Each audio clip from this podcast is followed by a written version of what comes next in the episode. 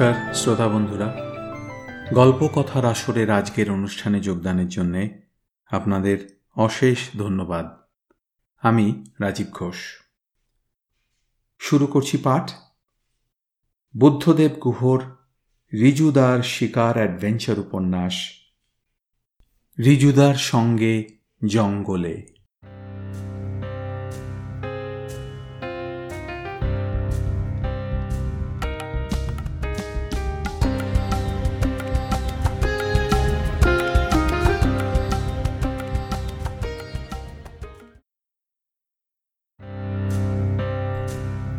তৃতীয় পরিচ্ছেদ। জানি শাহির দিকের জঙ্গলের কূপে কাজ হচ্ছিল। সেখানে গিয়েছিল অমৃত দাদা ট্রাক লোড করতে। ট্রাক লোড করে ক্যাম্পে এসে খাওয়া দাওয়া করে কাল শেষ রাতে ও আবার কটক রওনা হয়ে যাবে। অমৃত দাদার সঙ্গে রিজুদার সাতটি কুকুর সা রে গা মা পা, ধা, নি সঙ্গে গেছে ট্রাকে চড়ে একটু হাওয়া খেতে। নিকে নিয়ে একটু ঝামেলা যাচ্ছে। পরশুদিন বাবু ক্যাম্পের সীমানার পাশেই একটা খরগোশকে দেখতে পেয়ে তাকে তেরে যান। তখন সন্ধে হব হব। পথ ছেড়ে বাবু তো কান খাড়া খরগোশের পিছু পিছু ধেয়ে গিয়ে জঙ্গলের মধ্যে একটা ছোট ফাঁকা মাঠে এসে পড়ল। সেখানেই ছিল খরগোশদের গর্ত। খরগোশ ভায়া তো গর্তে ঢুকে গেল। বাবু জিভ বের করে হাঁপাতে হাঁপাতে এদিক ওদিক দেখছেন এমন সময় বাবুর গাটা কেমন ছমছম করে উঠল। লেজটা অজান্তে কেমন গুটিয়ে গেল। হঠাৎ নিবাবু দেখলেন সেই মাঠের ওপাশে, ঝোপের মধ্যে কি যেন একটা জানোয়ারের গোল মাথা নড়ে উঠল। বেলা পড়ে গেছিল, আলোও যাই যাই। নিবাবুর নিঃশ্বাস বন্ধ হয়ে এলো ভয়। চিতাবাগের গন্ধ পেয়ে সে তো প্রাণপণে পড়ি কি মরি বলে ছুট। মজা করার জন্য কিনা জানি না, চিতাবাঘটাও তার পেছনে একটুক্ষণ ছুটে এসে বাবুকে ভীষণ রকম ভয় খাইয়ে দিয়ে বনের মধ্যের গাছতলায় বসে জিভ বের করে হাহ হাহ করে ভীষণ হাসতে লাগল। এদিকে বাবু দিকবিদিক জ্ঞান শূন্য হয়ে দৌড়ে আসতে আসতে কাঁটায়, পাথরে সারা গা ছড়ে ফেললেন। এসে একেবারে ক্যাম্পের বারান্দায় হাত পা ছড়িয়ে প্রায় অজ্ঞান। রিজুদা বলছিল নেইটা আজ খুব মেচে গেল। জানিস তো রুদ্র, চিতাভাগের সবচেয়ে প্রিয় খাদ্য কি?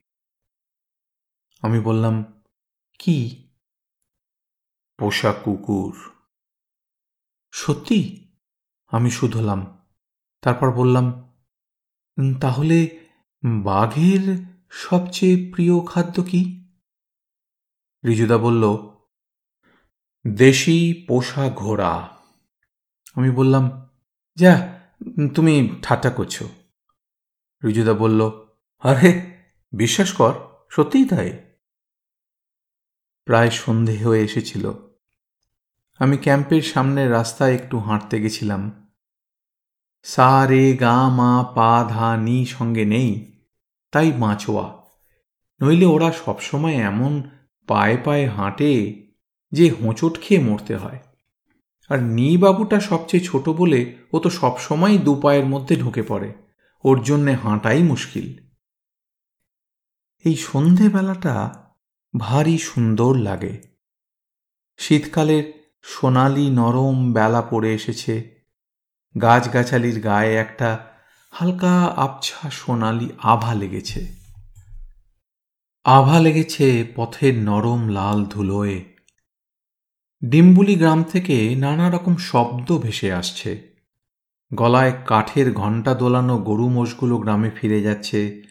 তাদের পায়ে পায়ে লাল ধুলোর মেঘ উঠছে তাদের মাথার উপর। সেই ধুলোর চোখেও সূর্যের আঙুল লেগেছে। গরু মোষের গায়ের গন্ধ, ধুলোর গন্ধ, জঙ্গলের বুনো বুনো গন্ধ, সব মিলেমিশে এমন একটা গন্ধ উঠছে চারদিক থেকে যে কি বলব? গাছে গাছে, ঝোপে ঝাড়ে পাখিরা নড়ে চড়ে সরে সরে বসছে। রাতের জন্য তৈরি হচ্ছে। চারপাশ থেকে ঝিঝি ডাকতে আরম্ভ করেছে, ঝি ঝি করে। কতগুলো শ্যাওলা ধরা পাথরের আড়াল থেকে একটা কালো বুড়ো কটকটে ব্যাং ঘুম ভেঙে হাই তুলল, নাকি দীর্ঘ নিঃশ্বাস ফেলল?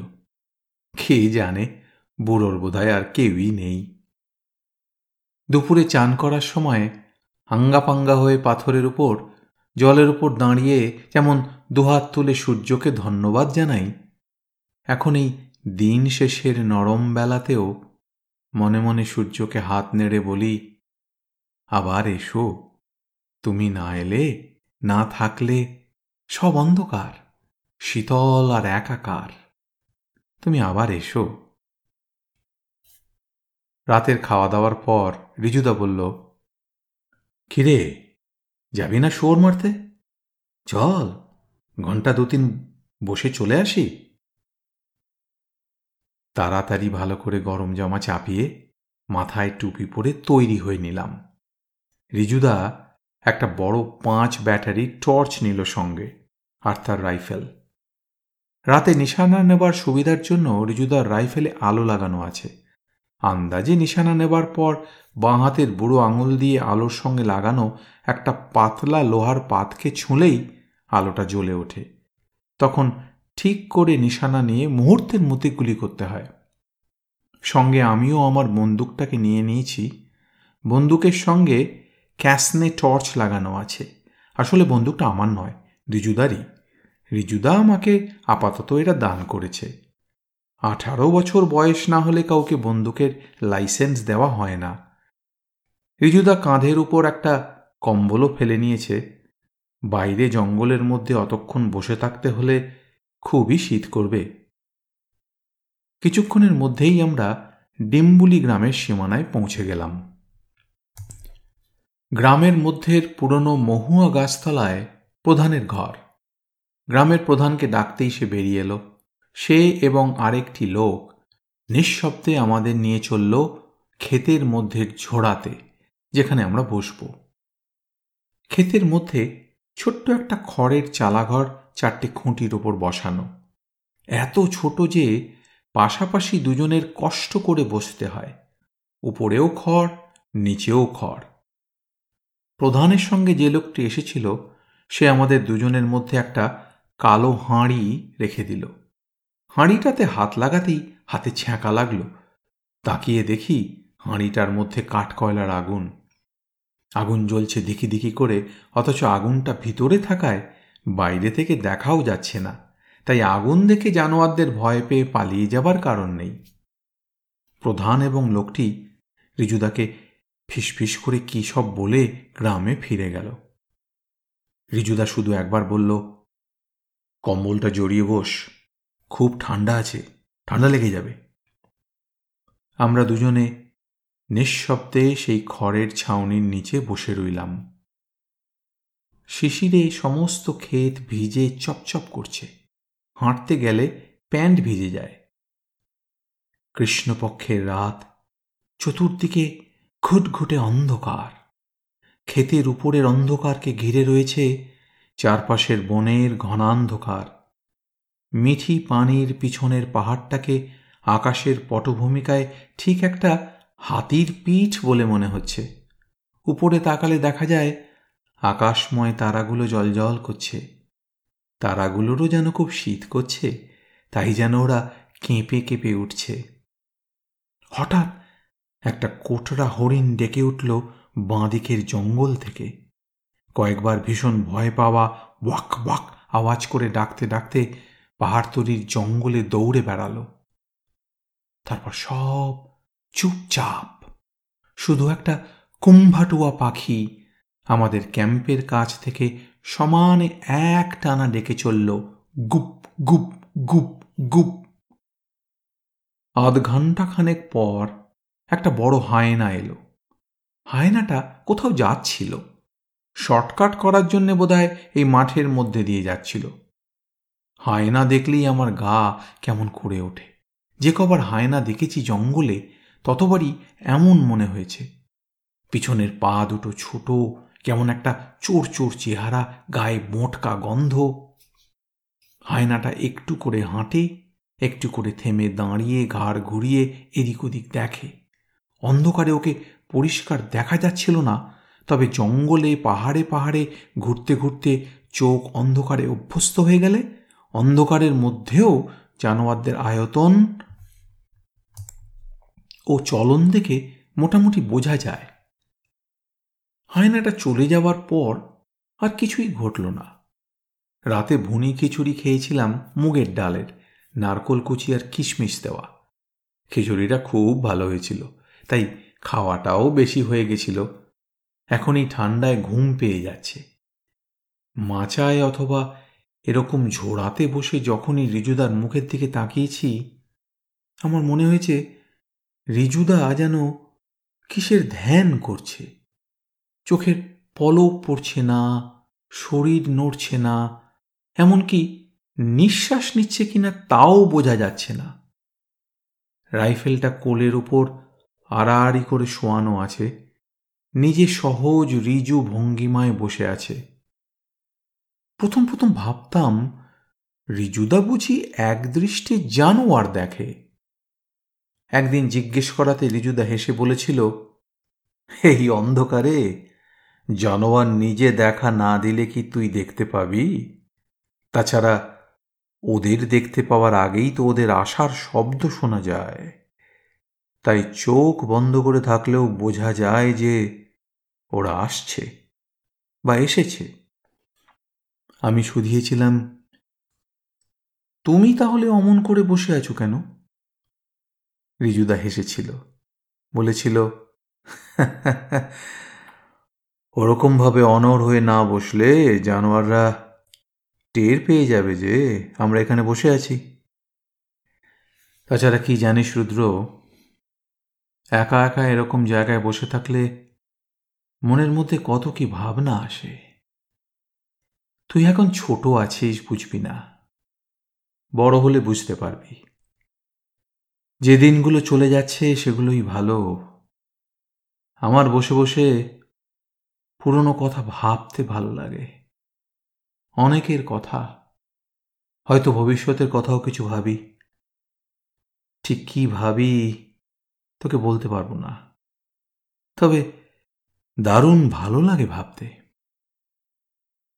আমি অবাক হয়ে রিজুদার মুখের দিকে চেয়েছিলাম। এখন কি ভাবছে রিজুদা?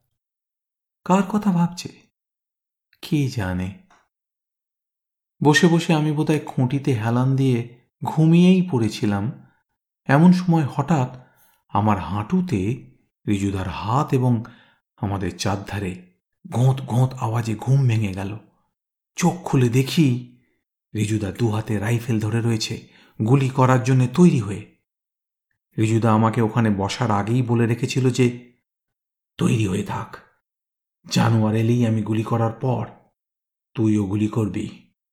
ভালো করে দেখে তবে মারবি। মিছিমিছি আহত করিস না। যাকে মারবি সে যেন মরে। আজ রিজুদা তার ডাবল ব্যারল রাইফেল আনেনি। এনেছে সিঙ্গল ব্যারল ম্যাগাজিন রাইফেল, যাতে পরপর তাড়াতাড়ি অনেকগুলো গুলি ছোঁড়া যায়। রিজুদা এবার তৈরি হয়ে নিজের রাইফেলের সঙ্গে লাগানো বাতির বোতাম টিপল।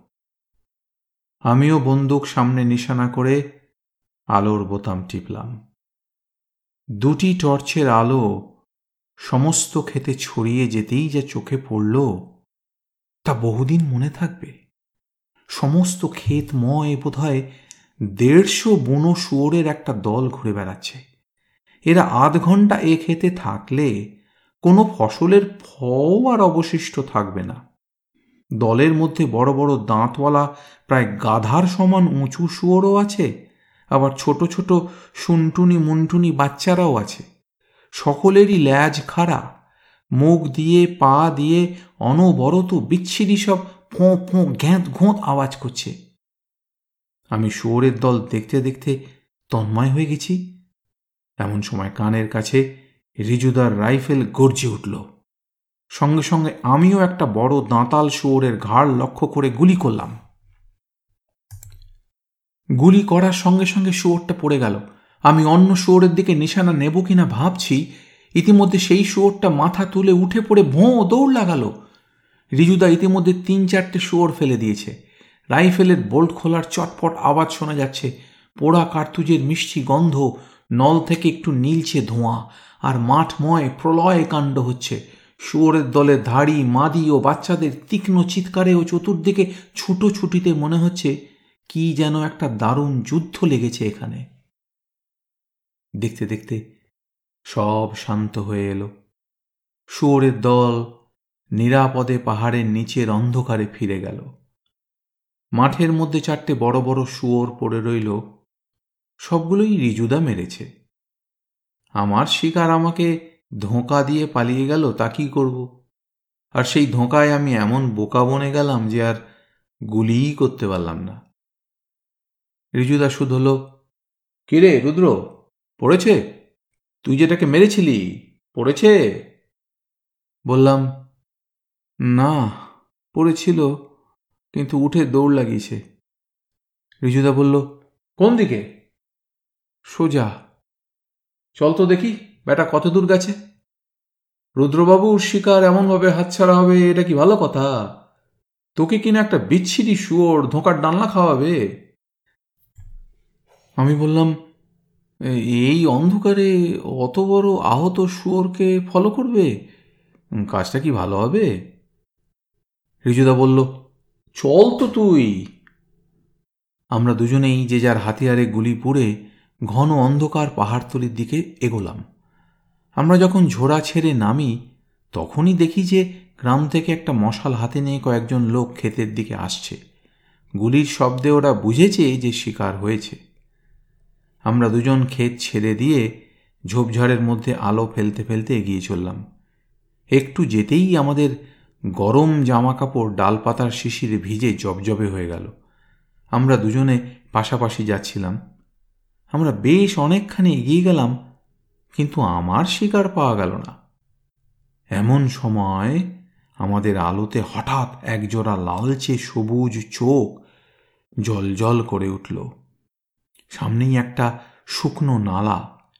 সেই নালার মধ্যে আমরা প্রায় নেমে পড়েছি। এমন সময় চোখ দুটো দেখা গেল।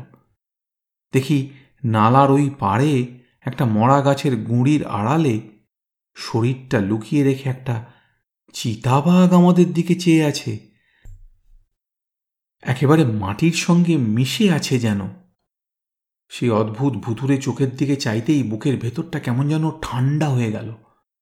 হঠাৎ রিজুদা আমার কাঁধে হাত দিয়ে বলল, মার রুদ্র, ভয় নেই আমি তোর পাশে আছি।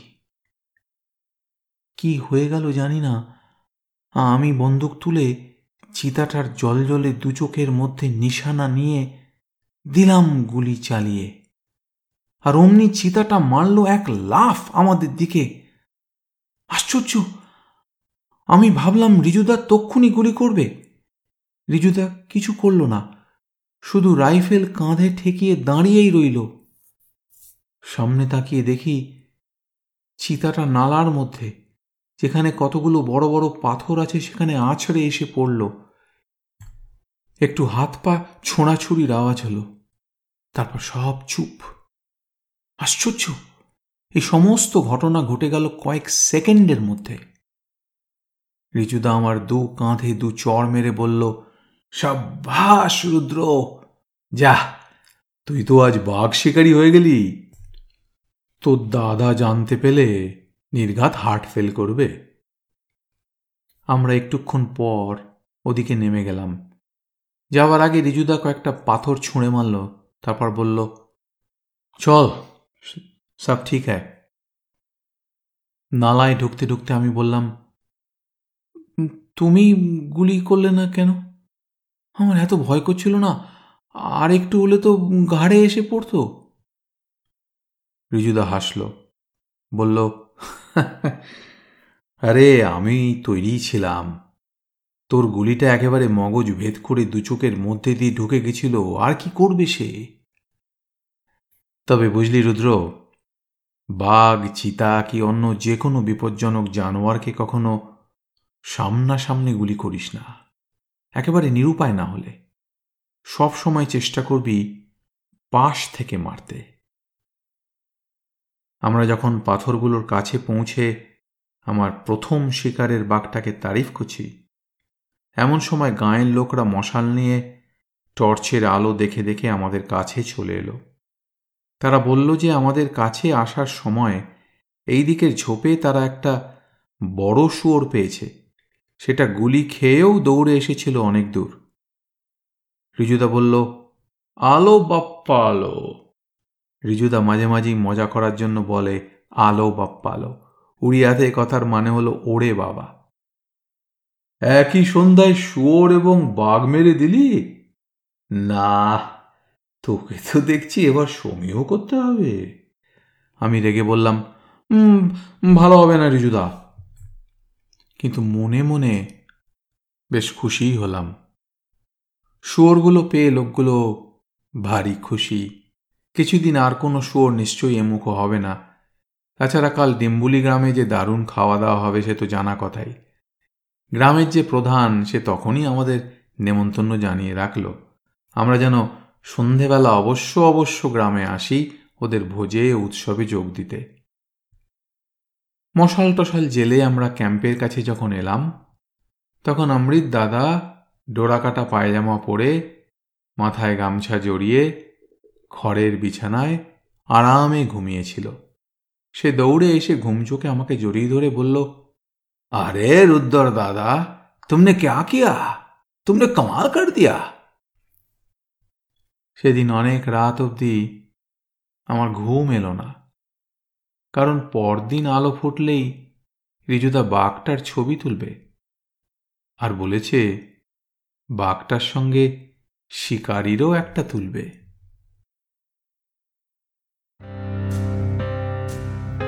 চতুর্থ পরিচ্ছেদ চামড়া টামড়া ছাড়াতে অনেক বেলা হয়ে গেল। শুয়োরগুলো ওরা গ্রামেই নিয়ে গিয়েছিল। দাঁতাল শুয়োরগুলোর দাঁত দিয়ে যেতে বলেছিল রিজুদা। ওরা দাঁতগুলো ছাড়িয়ে দিয়ে গেছিল। ইয়া বড় বড় সব দাঁত। রিজুদা বলল, কলকাতা নিয়ে গিয়ে কার্থ পার্টসন হারপারের দোকানে দিয়ে দিবি। যা বলবি তাই বানিয়ে দেবে ওরা। কি বানানো যায় শুয়োরের দাঁত দিয়ে? রিজুদাকে শুধলাম।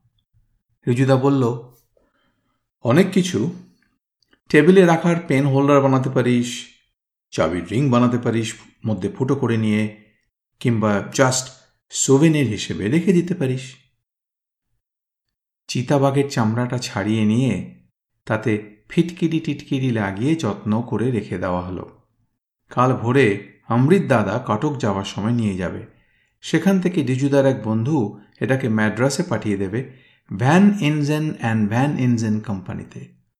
ওরা নাকি সবচেয়ে ভালো ট্যান করে শিকারের চামড়া টামড়া রিজুদা বলল, তাড়াতাড়ি চান করে খেয়ে নে রুদ্র। আমরা খাওয়া দাওয়ার পর ঠিকর পড়া যাব, মহানদীর ঘাটে। অনেকদিন মাছ খাওয়া হয়নি, ঘাট থেকে মাছ কিনব। তাছাড়া তোর নয়না মাসিরা ওখানে বাংলোয় আছে। নয়না মাসি আর তোর মেশো দেখ, যদি ওদের রাজি করাতে পারিস, এই জঙ্গলে এসে এক দুদিন থাকতে। তোর মেম সাহেব মাসির কি জঙ্গলে থাকতে ভালো লাগবে? আমি তো শুনে অবাক। নয়না মাসিরা টিকরপাড়া এসে রয়েছে? আর আমি জানি না। কেন তা বলতে পারব না। নয়না মাসিকে আমার খুব ভালো লাগে। নয়না মাসি ভীষণ ভালো মেয়ে মেয়ে। মেয়েরা যদি ছেলে ছেলে হয়, তাহলে আমার একদম ভালো লাগে না। কবরী পিসি কেমন ছেলে ছেলে? কবরী পিসির একটু একটু গোঁফ আছে, কেমন চেঁচিয়ে চেঁচিয়ে কথা বলে। পিসের সঙ্গে কথায় কথায় ঝগড়া করে, আমার একটুও ভালো লাগে না। নয়না মাসি যদিও আমার আপন মাসি নয়, কিন্তু আমার সব পিসি মাসির চেয়ে আমি নয়না মাসিকেই সবচেয়ে বেশি ভালোবাসি। নয়না মাসির কাছে গেলেই ভালো লাগে। খাওয়া দাওয়ার পর আমরা জিপে উঠে বসলাম। রিজুদা আর আমি। আমি আবার বন্দুকটা নিচ্ছিলাম। রিজুদা বলল, তুই কি আমায় জেলে পাঠাবি? স্যাংচুয়ারির মধ্যে দিয়ে রাস্তা, কোনো কিছু স্বীকার করা মানা। জিপের উইন্ডস্ক্রিনটা নামিয়ে দিলাম আমরা, নইলে ভীষণ ধুলো হবে। জিপের পর্দাও খুলে ফেলা হলো, কারণ এখন দুপুরবেলা রোদটা ভারী আরামের। রোদ খেতে খেতে যাওয়া যাবে। আমরা রওনা হয়ে পড়লাম। কাঁচা রাস্তাটা গভীর জঙ্গলের মধ্যে দিয়ে চলে গেছে। ঘন সন্নিবিষ্ট গাছগাছালিতে ভরা পাহাড়গুলোর গা ঘেঁষে ঘেঁষে টুল্লকা পূর্ণাকোট হয়ে টিকরপাড়ার দিকে। টিকরপাড়া উড়িষ্যার সবচেয়ে বড় নদী, মহানদীর একটি ঘাট। এখানে নদী পারাপারের জন্য নৌকো আছে। মানুষজন, গাড়ি, ট্রাক সব নদী পেরিয়ে যায় এখানে। পূর্ণাকোট থেকে আমরা বাঁয়ে যাব আর ডাইনে যদি যেতাম তাহলে অঙ্কুল হয়ে ডেনকানলে পৌঁছে যেতাম। টুল্লকা থেকে পূর্ণাকোটের রাস্তাটা সত্যিই অপূর্ব। দিনের বেলাতেও গা ছমছম করে, এমনকি গাড়িতে যেতেও। এ পথে রোজ গাড়ি যায় না। যদি কখনো কোনো ঠিকাদারের কাজ এ অঞ্চলে চালু থাকে, তাহলেই যায়। কাজ চালু থাকলেও ট্রাক এ রাস্তা দিয়ে বড় একটা যায় না কটকে, কারণ ঘুর হয়। জানিসাহি হয়ে, আটগড় হয়ে চলে যায় কটক। পথের মধ্যে ঘাস, বুনো ফুল আছে। এখানে ওখানে হাতির ময়লা, লাল ধুলোয় নানা জানোয়ারের পায়ের দাগ। দুপাশের জঙ্গল এত ঘন যে ভিতরে ঢুকতে হামাগুড়ি দিয়ে ঢুকতে হয়। রিজুদার ক্যাম্প থেকে আমরা মাইল তিনেক এসেছি। জিপ চলছে আস্তে আস্তে। এ পথে জোরে যাওয়া সম্ভব নয়। হঠাৎ পথের ডান দিকে একটা ছোট টিলার সামনে রিজুদা জিপ থামিয়ে দিল। তারপর ওই টিলাটার দিকে আঙুল দেখিয়ে বলল, দেখছিস কি সুন্দর ফুলগুলো? ফিকে নীল থোকা থোকা ফুটে আছে। ওগুলোর নাম গিলিরি। তারপরই বলল যা তো রুদ্র, কয়েক তোরা ফুল তুলে নিয়ে আয়। তোর নয়না মাসি চুলে ফুল গুঁজতে খুব ভালোবাসে। তোর মাসিকে দিবি, খুশি হবে। আমি জিপ থেকে নেমে জঙ্গলের ভিতর ঢুকতেই আমার ভয় করতে লাগল। যদিও দুপুরবেলা, তবুও খালি হাতে এই জঙ্গলে ঢুকতে বড়ই ভয় করে। আস্তে আস্তে টিলাটার উপরে উঠে গিয়ে ফুল তুলছি, এমন সময় টিলার ওপার থেকে একটা জোর নিঃশ্বাসের শব্দ শুনলাম। ওদিকে তাকিয়ে দেখি টিলাটার ওপাশে এক ফালি সমান জমি, তাতে ঘন সবুজ বড় বড় নরম ঘাস। পিছন দিয়ে একটা পাহাড়ি নালা বয়ে চলেছে তীর তীর করে, আর সেই ঘাসের মধ্যে পা ডুবিয়ে দাঁড়িয়ে আছে একদল প্রকাণ্ড প্রকাণ্ড কালো কুচকুচে মোষ। মোষগুলোর ইয়া ইয়া শিং আর আশ্চর্য, প্রত্যেকটা মোষের কপালের কাজটা সাদা এবং পায়ের কাছে আমরা যেমন মোজা পরি, যেন তেমনি সাদা লোমের মোজা। আমি অবাক হয়ে তাকিয়ে রইলাম। তারপর আর থাকতে না পেরে উৎসাহে চেঁচিয়ে ডাকলাম, রিজুদা! রিজুদা! রিজুদা পাইপ ধরাচ্ছিল। স্টিয়ারিংয়ে বসে আমার ডাক শুনে মুখ তুলে বলল, কিরে? আমি বললাম একদল দারুণ সুন্দর মোষ। রিজুদা বলল এই জঙ্গলে মোষ? তারপরই তড়াক করে স্টিয়ারিং ছেড়ে লাফিয়ে নেমে তাড়াতাড়ি আমার দিকে আসতে লাগল। আস্তে আস্তে বলল এ কথা বলিস না ওখানে চুপ করে দাঁড়িয়ে থাক। ইতিমধ্যে আমার ডাকাডাকিতে ওই মোষগুলো সব এক জায়গায় হয়ে গেল। এক জায়গায় হয়ে গিয়ে সব আমার দিকে মুখ করে, মাথা নিচু করে বিরাট বিরাট শিং বাগিয়ে রইল। ওদের নাক দিয়ে ভোঁস ভোঁস করে নিঃশ্বাস পড়তে লাগল। রিজুদা আমার পাশে এসে পৌঁছল। পৌঁছেই বলল, বাইসন, এগুলোই তাহলে বাইসন, যাদের কথা এত শুনেছি? রিজুদা ফিসফিস করে বলল, দেখ, ভালো করে দেখে নে।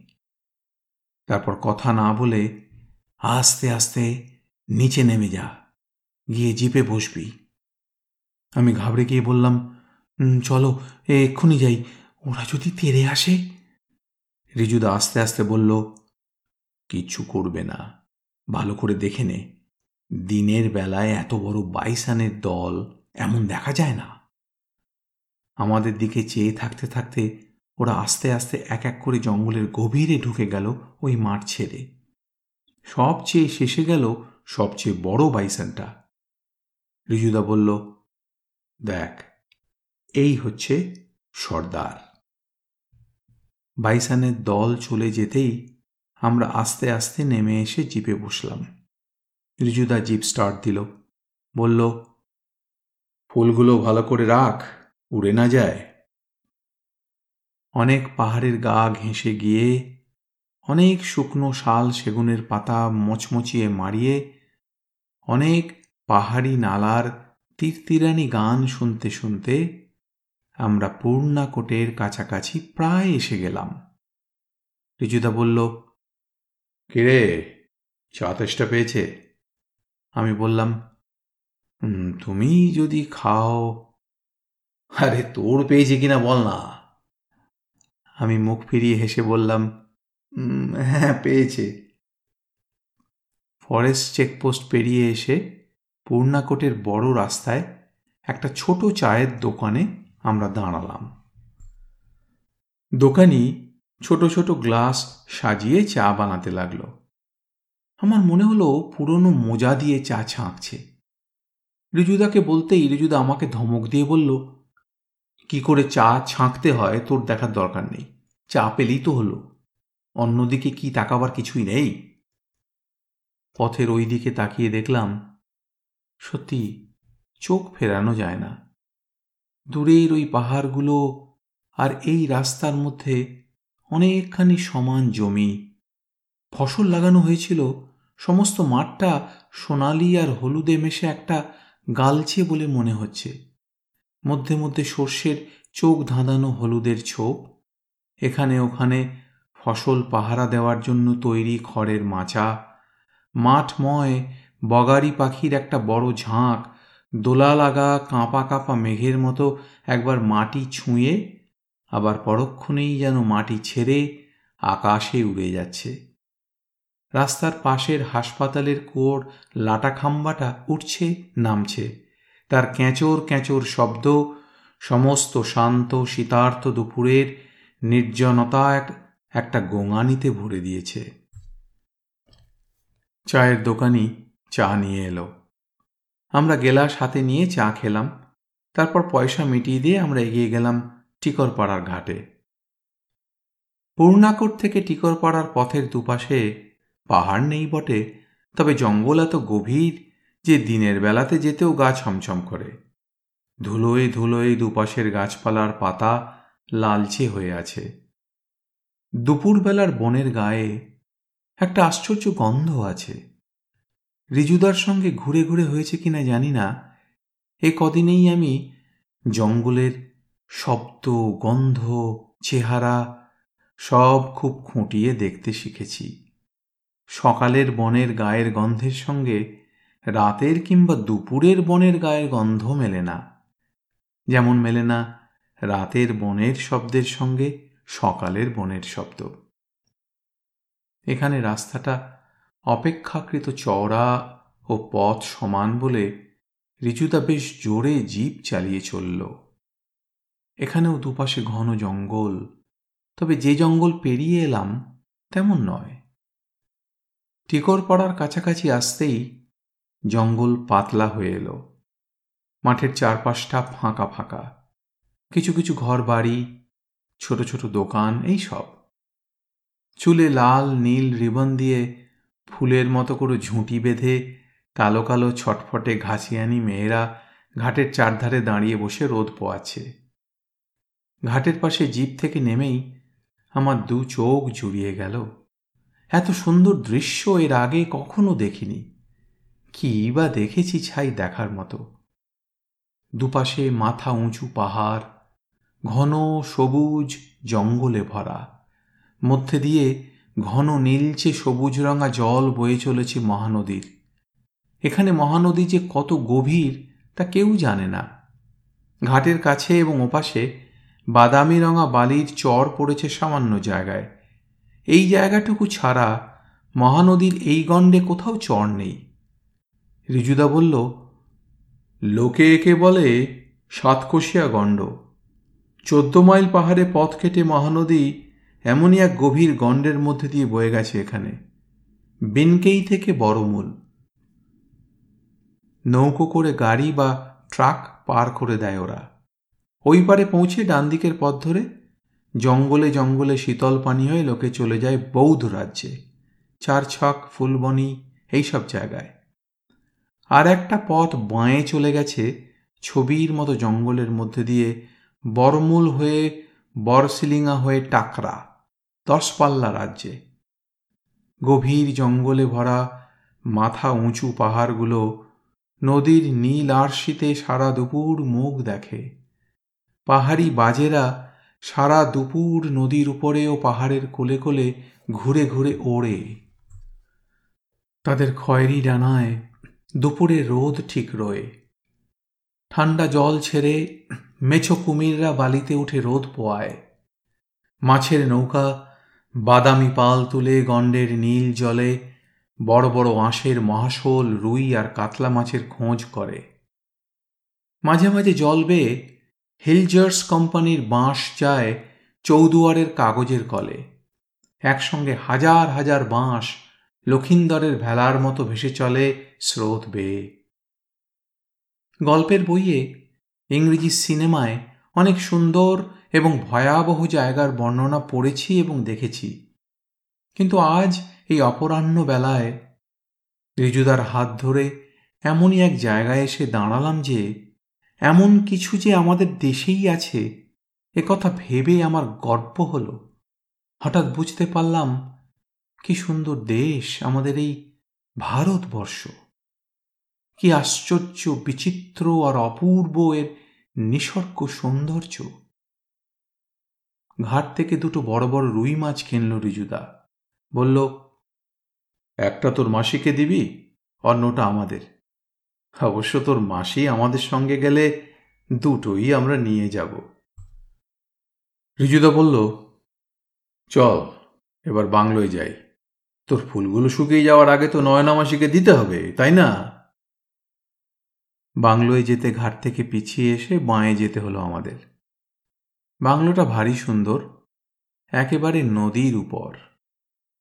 জিপটা বাংলোর হাতায় ঢুকে যখন বাংলোর সামনে দাঁড়াল, তখন দেখলাম মেশো আর আরও তিন চারজন ভদ্রলোকের সঙ্গে গাছতলায় রোদে শতরঞ্জি পেতে তাস খেলছে। আর নয়না মাসি একা, দূরে, একটা গাছতলায় চেয়ার পেতে বসে আছে নদীর দিকে চেয়ে। রিজুদা মেশোদের কাছাকাছি যেতেই মেশো চিনতে পেরে বলল, আরে কি ব্যাপার রিজুবাবু যে? বসে পড়ুন বসে পড়ুন। আরে মশাই, আমরা দিনের মধ্যে বাইশ ঘণ্টা তাস চালাচ্ছি এখানে। তাস খেলার এমন জায়গা ভূ ভারতে নেই। রিজুদা হেসে বলল, মাফ করবেন, ওই খেলাটা আমি শেখবারই সুযোগ পাইনি। মেশো বলল, বলেন কি? জীবনে তাহলে করলেন কি? তাহলে যান, মিসেসের সঙ্গে গল্প করুন। চা না খেয়ে যাবেন না কিন্তু। এখানে এরা এমন তন্ময় হয়ে খেলছে এখন যে এদের রসভঙ্গ না করাই ভালো। সঙ্গের ভদ্রলোকেরা আমাদের দিকে ভালো করে তাকালেনও না। দেখলাম মাঝখানে একটা ডিশের ওপর অনেকগুলো টাকা চাপা দেওয়া। ততক্ষণ নয়নামাসি আমাদের দেখতে পেয়েছিল। দেখতে পেয়ে এদিকে আসছিল। আমি দৌড়ে গিয়ে ফুলগুলো দিলাম। মাসি আমাকে আদর করে বলল, বাবা, তুই তো ভারী মিষ্টি ছেলে হয়েছিস। কোথা থেকে পেলি রে ফুলগুলো? কি নাম? আমি কৃতিত্বের সঙ্গে বললাম গিলিরি রিজুদা পারতে বলেছিল তোমার জন্য। তারপরই বললাম জানো মাসি, আজ বাইসন দেখলাম। বাইসন? সত্যি? আমি বললাম হ্যাঁ সত্যি। তারপর বললাম, মাসি, তোমাদের জন্য রিজুদা মাছ এনেছে, খাবে তো? মাসি হাসল, আমাকে আদর করে বলল, খাব না কেন? রিজুদাকে আসতে দেখে মাসি প্রথমে মুখ নামিয়ে নিল, যেন দেখেইনি আমার মনে হলো মাসির সঙ্গে রিজুদার নিশ্চয়ই এর আগে কখনো খুব ঝগড়া টগড়া হয়েছিল। নইলে কাউকে দেখে কেউ মুখটা অমন করে? তারপর হঠাৎ মাসি মুখ তুলে হেসে বলল "হ্যাঁ, তারপর রিজুদা কি মনে করে? পথ ভুলে এলেন বুঝি? রিজুদা হাসল। হাসলে রিজুদাকে ভারী ভালো লাগে। রিজুদা বলল পথ ভুলে কেন? আমার তো এই পথ। এছাড়া অন্য পথ তো নেই। এ পথেই যাওয়া আসা। তারপর হঠাৎই বলল, তুমি কেমন আছো বলো? মাসি একবার মেসুদের দিকে চোখ তুলে দেখল। তারপর বলল, ভালো। খুব ভালো। দেখতেই তো পাচ্ছেন। খারাপ আছি বলে মনে হচ্ছে কি? রিজুদা বলল, জানি না। আমার নিজের দেখার চোখ থাকলে তো দূর থেকেই দেখতে পেতাম। এমন সময় আমি বলতে গেলাম, মাসি, তোমাদের আমরা নিয়ে যাবার জন্য এসেছিলাম। কিন্তু আমি কথা আরম্ভ করার আগেই রিজুদা আমাকে চোখ দিয়ে ধমকে দিল। কিন্তু কেন? তা আমি জানি না। মাসি বলল, আপনি কিন্তু খুব রোগা হয়ে গেছেন রিজুদা। অনেকদিন পরে দেখলাম আপনাকে। রিজুদা জবাবে কিছু বলল না। নদীর দিকে চেয়ে রইল। মাসি বলল, আপনারা বসবেন না? বসুন। এত দূর থেকে এলেন, এখানে রাতে খেয়ে যেতে হবে কিন্তু। কি রে রুদ্র? থাকবি না? রিজুদা বলল, জঙ্গলের গেট বন্ধ হয়ে যাবে যে একটু পরে?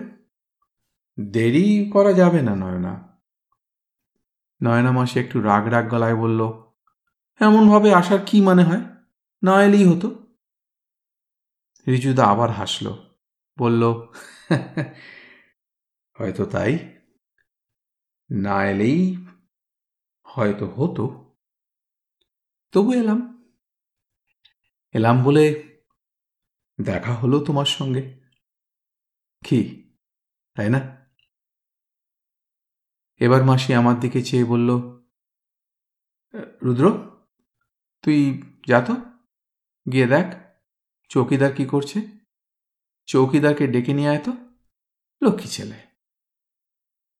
আমি চলে গেলাম। কিন্তু আমার মন বলল চৌকিদার বেটা উপলক্ষ। কোনো কারণে মাসি আমাকে তাড়াতে চাইছে। কেন যে তাড়াতে চাইছে সেটা বুঝতে পারলাম না। চৌকিদার বাবু ঘুমোচ্ছিলেন। তাকে ঘুম থেকে ডেকে নিয়ে আমি যখন ফিরলাম, দেখি রিজুদা চলে এসে জিপের কাছে পৌঁছে গেছে। মাসি জিপের স্টিয়ারিংয়ের পাশে দাঁড়িয়ে আছে। মাসির মুখটা খুব শুকনো দেখাল। মনে হলো মাসি যেন কাঁদছে।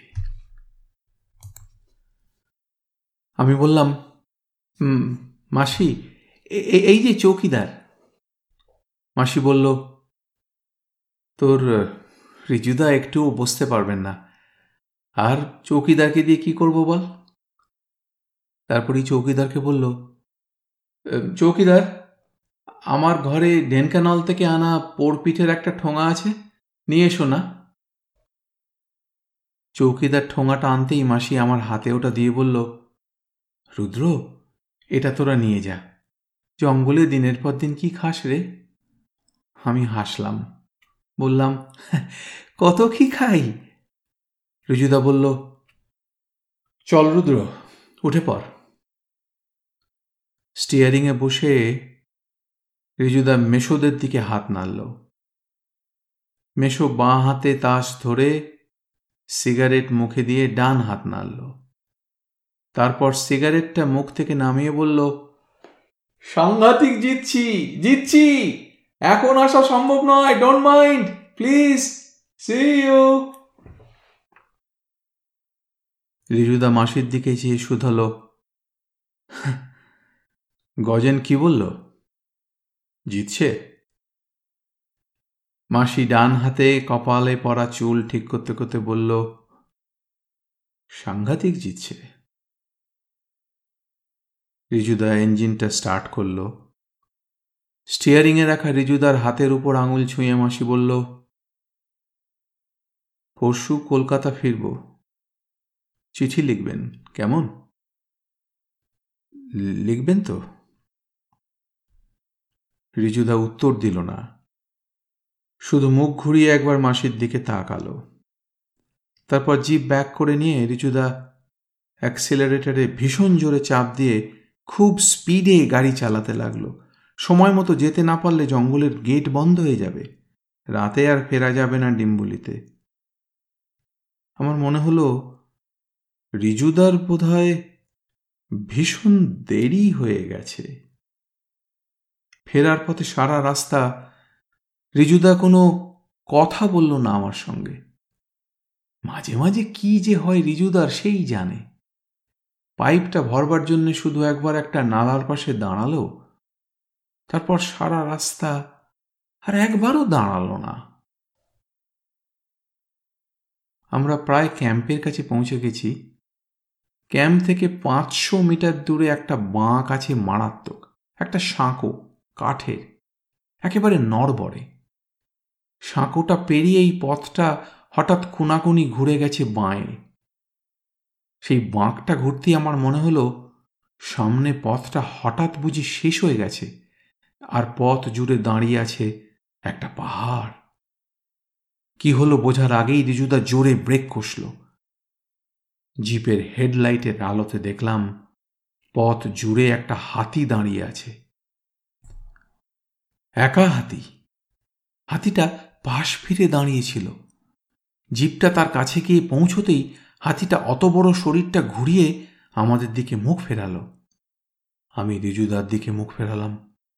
দেখলাম রিজুদার চোয়াল শক্ত হয়ে গেছে। রিজুদার ডান হাতটা ট্রাফিক কনস্টেবলের মতন তুলে আমার বুকে ছোয়ালো আর ইশারায় আমাকে চুপ করে থাকতে বলল আমি এমনিতেই চুপ করে গেছিলাম। আমাকে রিজুদার বলার দরকার ছিল না কোনো। হাতির চোখ বলে কিছু আছে বলে মনে হলো না। তখন চোখে চোখে তাকাবার মতন অবস্থাও ছিল না আমার। সামনের সমস্তটুকু পথ বন্ধ করে হাতিটা স্থির হয়ে দাঁড়িয়ে কান নাড়তে লাগল। সুঁটটা একবার তুলে জিপের বনেটের উপর দিয়ে ছোটবেলায় ঠাকুমা যেমন ছোট বাচ্চাদের হাত ঘোরালে নাড়ু পাবে বলে হাত ঘোরাতেন? তেমন করে ঘুরিয়ে নিল। রিজুদার বোধহয় কিছুই করার ছিল না। আমরা দুজনে যেন বিরাট এক দৈত্যের সামনে লিলিপুটিয়ান মানুষের মতো কতক্ষণ যে নিশ্চল হয়ে বসে থাকলাম মনে নেই। বহুক্ষণ পর ডালপালা ভাঙতে ভাঙতে আপন মনে যেন কিছুই সে করেনি। এমন ভাব করে হাতিটা রাস্তা ছেড়ে বাঁ দিকের জঙ্গলে ঢুকে গেল। রিজুদা জিপটা আবার স্টার্ট করে আস্তে আস্তে ক্যাম্পের দিকে যেতে লাগল। রিজুদা বলল, বুঝলি রুদ্র, এই হাতিটাকে যেমন ভালো মানুষ দেখলি, ও কিন্তু তেমন নয়। এ পর্যন্ত তিনবার জঙ্গলে ট্রাক উল্টে দিয়েছে। তিন, চারজন লোক মেরেছে এবং ঘর ভেঙেছে অনেকগুলো। প্রত্যেক পূর্ণিমার দিনে হাতিটার পাগলামি বাড়ে। আমি বললাম, তুমি এত আস্তে চালাচ্ছ কেন রিজুদা? তাড়াতাড়ি চালাও না। যদি ও আবার আমাদের তাড়া করে আসে? রিজুদা হাসল, বলল, ভয় নেই। এখন ও আর কিছু করবে না। আশ্চর্য লাগে ভাবলে। রিজুদা কি করে সব বোঝে, সব কিছু জানে। কখন কোথায় গেলে চিতল হরিণকে কি খেতে দেখা যাবে? অশ্বত্থ গাছ ছেড়ে উড়ে যাওয়া হরিয়ালের ঝাঁক আবার ফিরে আসবে কিনা এবং এলে কখন আসবে? ভালিয়া ভুলুর পাহাড়ের উঁচু রাস্তায় আমরা বিকেলে হাঁটতে যাওয়ার সময় সেই বুড়ো ভাল্লুক মশাইয়ের সঙ্গে আমাদের দেখা হবে কি হবে না? এ সবই রিজুদা ঠিক ঠিক বলে দিতে পারে। কি করে বলতে পারে জিজ্ঞেস করলেই রিজুদা হাসে, বলে ওদের সকলের কুষ্টি আমার কাছে আছে।